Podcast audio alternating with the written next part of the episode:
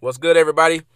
Welcome to another episode of the Legends of Athletics podcast. I am your um your host Justin Miller. We have another great episode for you, another quality episode for you because I believe in giving you guys quality and not just the quantity.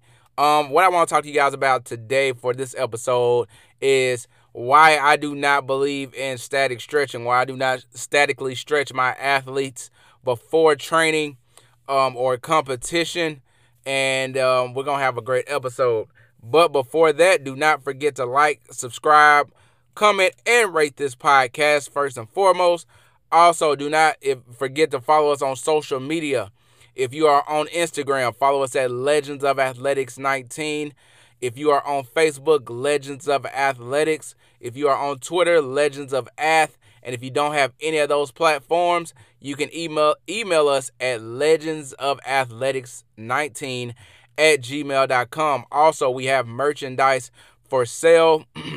Visit our website at legendsofathletics19.com and be sure to purchase something from us. We have wristbands, we have shirts. We are also working on new shirt designs.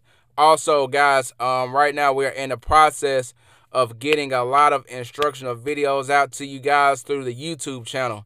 Um, I know that I talk to you guys a lot about what to do, and hearing it is one thing, seeing it is another.